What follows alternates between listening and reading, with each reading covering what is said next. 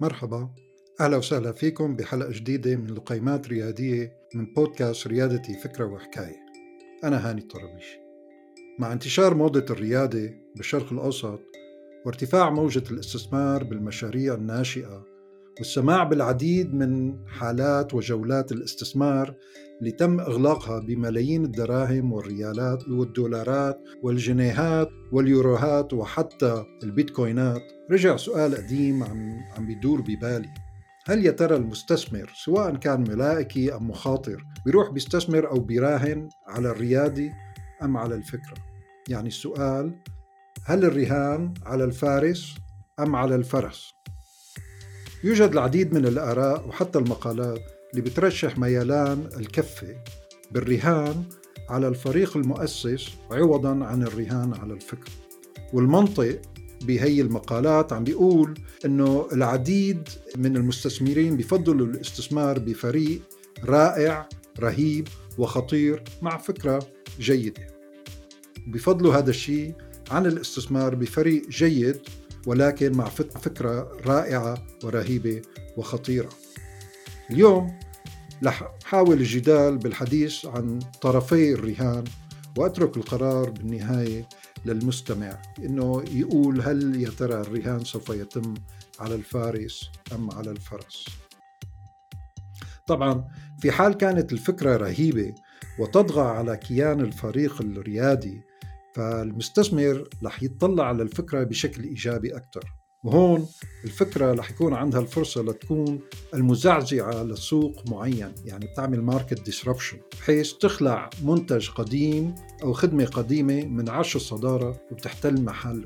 بهالحالة بالفكرة بتنقل السوق من حالة لحالة يعني بتعمل شيء اسمه ترانسفورميشن وهذا الشيء بيعطي الشركة الناشئة الفرصة الكافية لحصر وحصد القسم الأكبر من السوق المستجد لصالحها بهذا الوقت الشيء اللي عم يدور ببال المستثمر هو عن مدى قابلية هالفكرة لزعزعة السوق وقلب مفهوم الخدمات المعروفة والمعروضة فيه. وطبعا ما ننسى أنه هم المستثمر الأكبر هو بالعادة إعادة استثماره بأسرع ما يمكن مع تعظيم الربح بأكبر ما يمكن. فلو كانت الفكرة هي اللي رح تساوي هذا الشيء. بالتالي آلية اتخاذ القرار رح تكون تعتمد على الفكرة يعني على الفرس وليس على الفارس. الطرف الآخر من وجه المعادلة يقول لك لا يا أخي الفريق المؤسس هو أهم شيء هو اللي بيستطيع نقل أي فكرة عادية أو خارقة إلى حيز التنفيذ والتطوير والتحقق من السوق والاستحواذ عليه بشكل سريع. فيا أخي بيقول لك الأفكار تأتي وتذهب. وكذلك الفرس. أما الفريق المؤسس القوي والصلب فهو الذي يستطيع التأقلم مع التغييرات لا بل هو الذي يستطيع قيادة التغيير وتفعيل الأفكار وتطويرها والتحقق من ملائمتها بالسوق ومن ثم نشرها السريع. وطبعا هون ما فينا ننكر نفس الشيء مثل الحالة الأولى فهم المستثمر مثل الحالة الأولى استرجاع رأس المال والانتشار السريع ولكن هون عن طريق سرعة الفريق المؤسس ومهارته بنقل الأفكار إلى واقع ينتشر بكثافة وبسرعة عالية.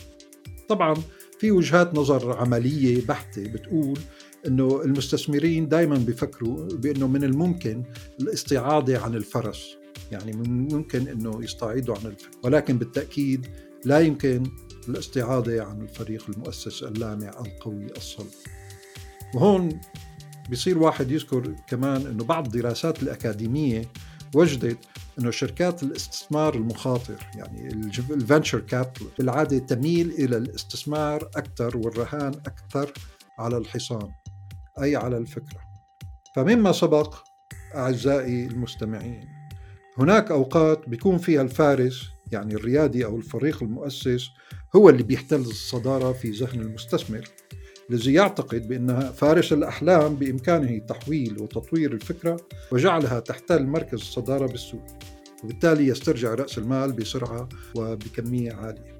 ولكن بأوقات أخرى تكون الفكرة بحد ذاتها وفي وقتها وفي آنيتها هي الألمع في ذهن المستثمر ولا تحتاج إلا لفريق عادي مؤسس ليحولها إلى واقع تحتل فيه الشركة مركز الصدارة.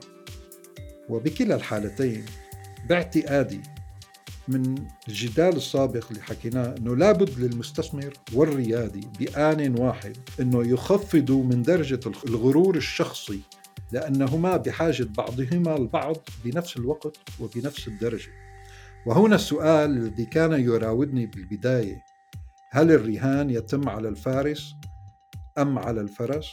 يصبح هذا السؤال هل الرهان يتم على الفارس وعلى الفرس وبكلا الحالتين أشجعكم مستمعينا الرياديين على تأسيس فرق عمل خارقة حارقة تعمل مع بعضها البعض لوضع أفكار خارقة حارقة ضمن حيز التنفيذ بتمنى لكم النجاح الأكبر والانتقال السريع من مرحلة الأفكار لمرحلة التنفيذ وجذب العدد الأهم والمناسب والملائم من المستثمرين لأفكاركم وشركاتكم الناشئة. كان معكم هاني الطرابيشي لقيمات ريادية من بودكاست ريادتي فكرة وحكاية. شكرا لاستماعكم وسلامات.